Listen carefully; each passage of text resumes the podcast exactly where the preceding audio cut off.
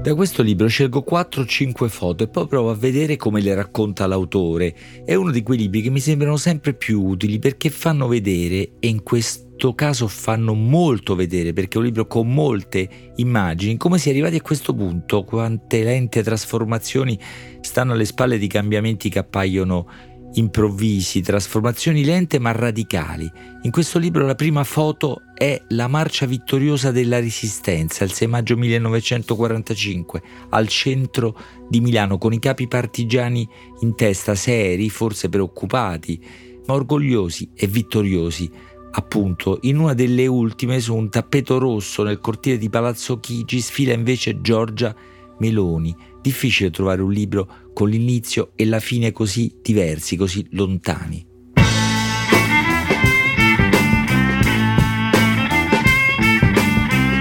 Questo è Timbuktu di Marino Sinibaldi, un podcast del Post che parla con i libri.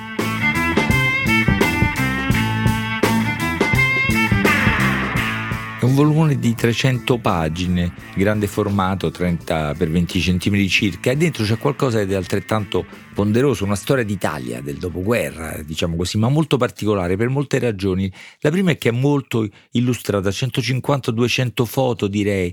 Le ha scelte l'autore del libro che è Marco da Milano, l'editore Rizzoli. Il titolo è La mia piccola patria e la ragione del titolo sta nelle pagine iniziali, nell'idea di resistenza che da Milano propone, ma il resto è una storia corale, dice la copertina, dell'Italia nei 70-80 anni che separano la prima immagine che vi ho citato dall'ultima. Non è una storia solo ponderosa, è anche molto leggera, però nella foto di copertina c'è un ragazzo che viene lanciato in alto, sembra volare per gioco sui suoi compagni e sulla storia di questo paese. Farò altrettanto provando a leggere questo libro, cioè questa storia, che sarebbe la mia, poi la vostra, la nostra, attraverso quattro o cinque immagini e vedere che significato hanno e come le racconta Marco da Milano. Cominciamo.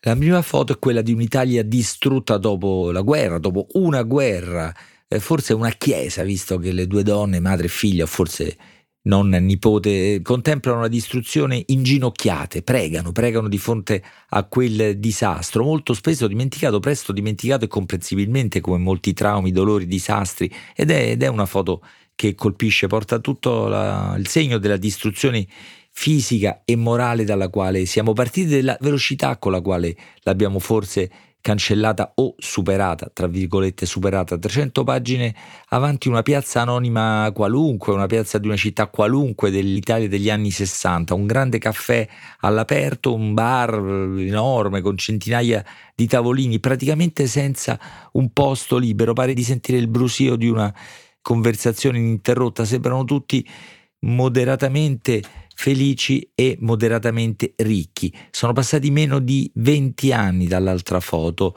e dall'altra immagine si è consumato un miracolo, così lo chiamano infatti il miracolo italiano.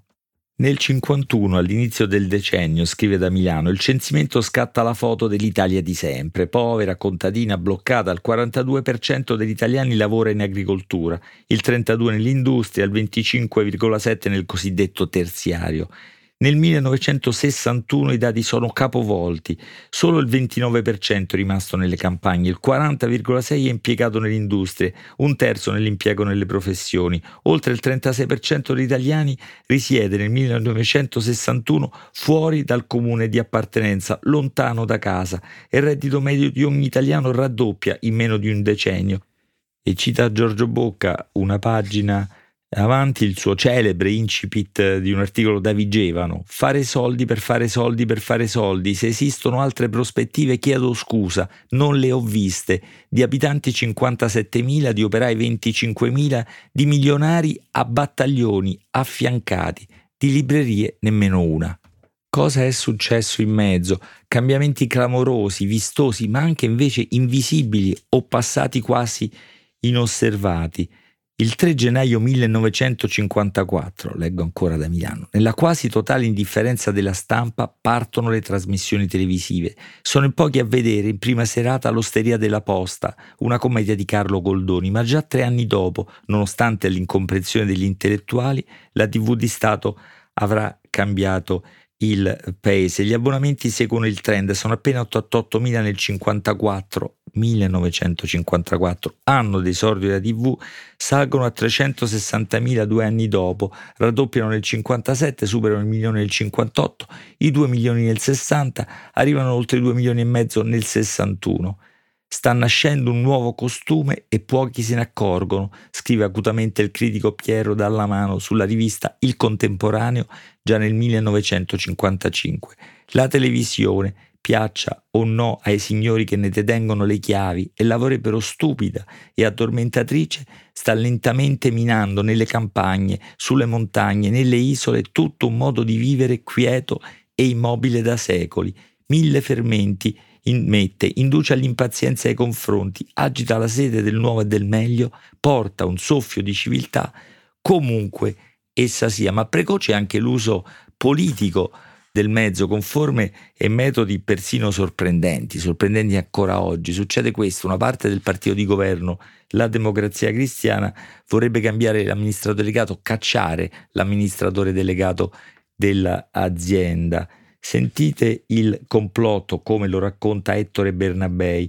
Una sera il Papa viene convinto ad accendere l'apparecchio per vedere il programma Giardino d'inverno e quella sera, dieci minuti prima della messa in onda, in via Teulata si presentò un omino mai visto da quelle parti, ma con tutte le carte in regola, che impose alle ballerine di ballare senza sottana.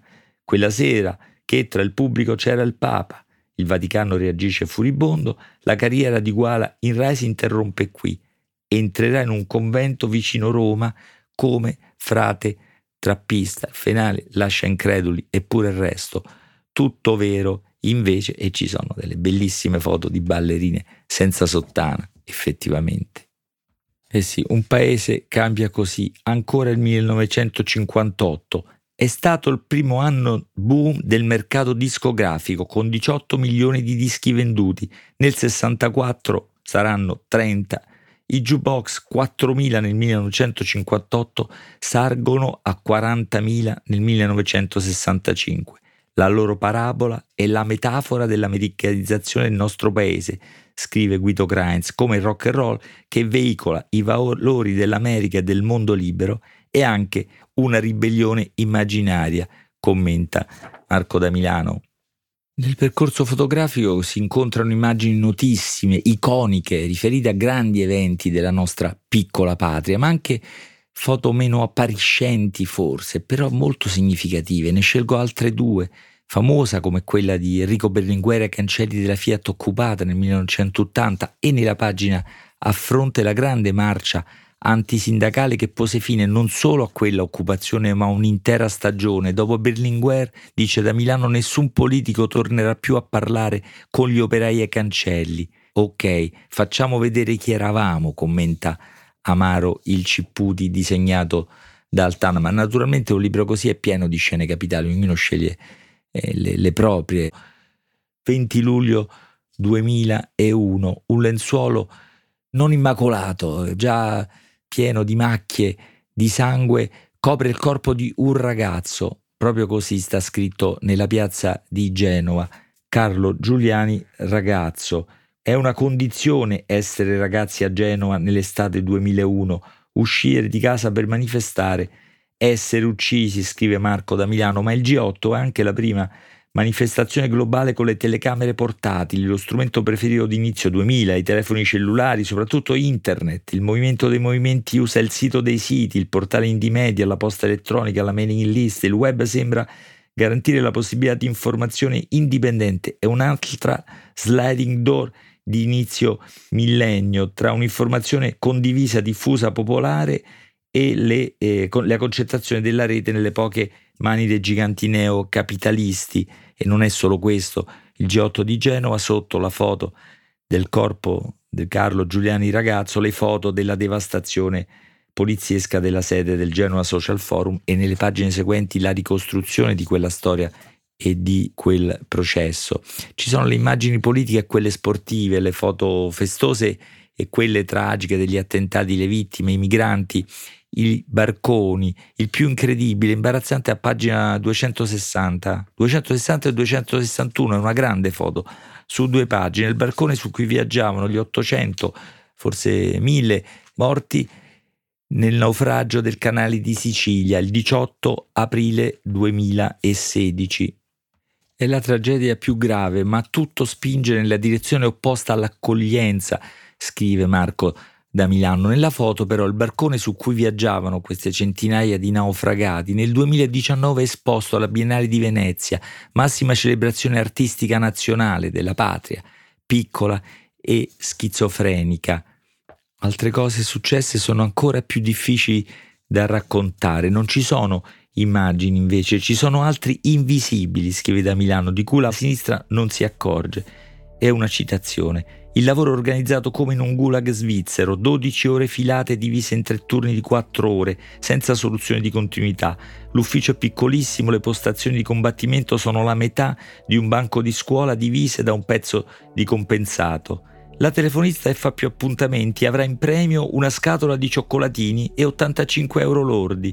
Qualcosa mi dice che in questo posto lordo non ha semplicemente il contrario di netto, sento già l'odore del sangue. È Michela Murgia che pubblica il suo romanzo tragicomico di una telefonista precaria prima in un blog, poi nel mondo deve sapere, nel 2006 da cui è tratta questa citazione di una trasformazione che ha scavato sotto tutte le altre, difficile da raccontare ancora più da fotografare, come se ci fosse una specie di buco nero dentro un libro così pieno di immagini. Scrivete a Timbuktu, chiocciolalpost.it.